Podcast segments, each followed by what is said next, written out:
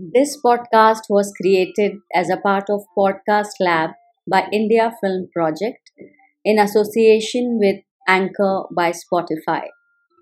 मैं हूँ शिल्पा वर्मा और आप सुन रहे हैं खामोश साफसाना यहाँ मैं सुनाती हूँ हमारे आसपास की चीज़ों से जुड़ी मेरी लिखी कहानियाँ आज की कहानी का नाम है मैग्नीफाइंग ग्लास जिसे आप सुनेंगे मेरी ही आवाज़ में मेरे दसवें जन्मदिन पर मुझे बहुत सारे गिफ्ट मिले थे।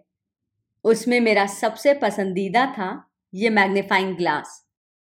लाल रंग के कागज़ में लिपटा, सारा मौसी ने ये गिफ्ट दिया था। सारा मौसी हमेशा ही कुछ अलग गिफ्ट देती हैं। उन्हीं ने मुझे पहली बार जिक्सॉ पजल दिया था। एक शेर था जो तीस हिस्सों में बटा था, जिन्हें जोड़कर पूरा शेर बनाना था। वो पहली बार था जब मुझे पता चला कि टूटी हुई चीज़ फिर जुड़ भी सकती है। भले ही उसमें पड़ी दरारें दिखती रहें। ये मैग्नीफाइंग ग्लास मुझे बहुत अच्छा लगता है। इससे मैं जो चाहे वो देख सकती हूँ। डैडी जब हँसते हैं तो इससे देखने पर उनके दांत बड़े बड़े दिखते हैं, जैसे कोई राक्षस। पर मैं जानती हूँ वो तो मेरे डैडी हैं। इसीलिए मैं उसे अपने चेहरे पर रखकर डैडी को डराती हूँ। तब मेरी बड़ी बड़ी आँखें देखकर डैडी डरने का नाटक करते हुए कहते हैं, राक्षस! नानी की आँखें बड़ी बड़ी करने के लिए इसकी ज़रूरत नहीं है। उनके चश्मों से हमेशा ऐसा लगता है जैसे नानी अपनी बड़ी बड़ी आँखों से पूरी दुनिया पर नज़र रखे हुए है। तभी मैं जब भी दबे पाँव अलमारी से चॉकलेट्स लेने जाती हूँ, तब भी नानी को पता चल जाता है। मैं पूछती हूँ कि क्या ये उनकी बड़ी आँखों का कमाल है? तो वो कहती हैं, नहीं, उनकी उम्र का। और ये कहकर अपने पोपले मुँह से हंस देती हैं। डैडी आजकल ऑफ़िस के बाद भी घर पर ऑफ़िस का ही काम करते रहते हैं। कहते हैं, डेडलाइन है। इस बात पर उनका और ममा का झगड़ा होता है। ममा कहती हैं, उन्हें डैडी की चिंता है। चिंता तो मुझे भी है।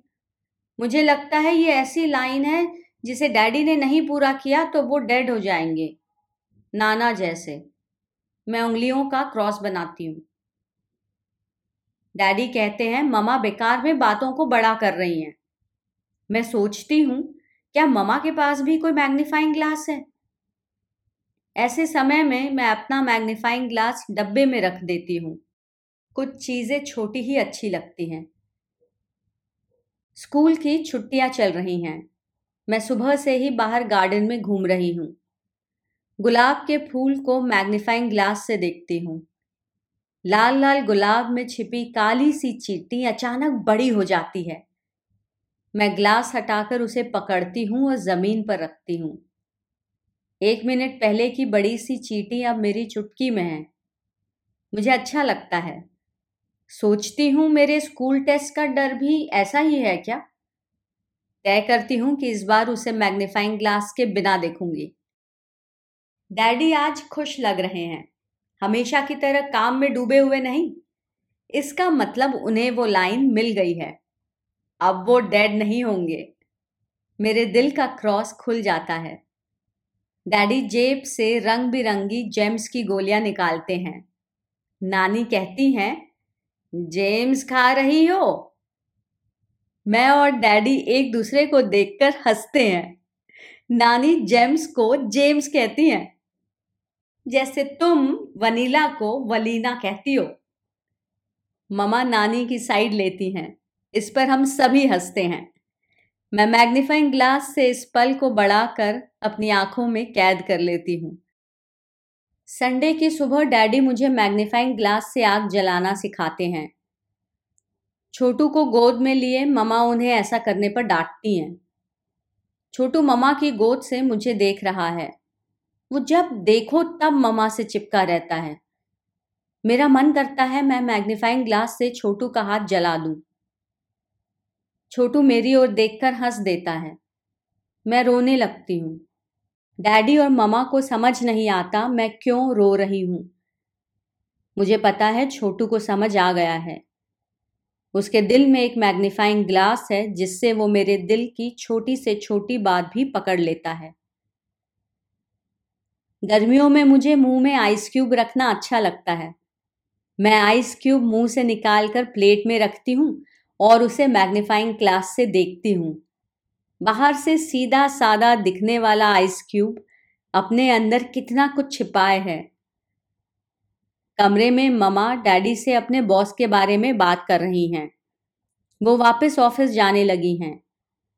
ममा कहती हैं, उनकी बॉस बाहर से कुछ और अंदर से कुछ और है। मैं कहती हूँ, बिल्कुल इस आइस क्यूब जैसे। ममा और डैडी मेरी ओर देखते रहते हैं। छोटू ज़ोर से हंसता है। उसने फिर एक बार मेरे दिल की बात को समझ लिया है।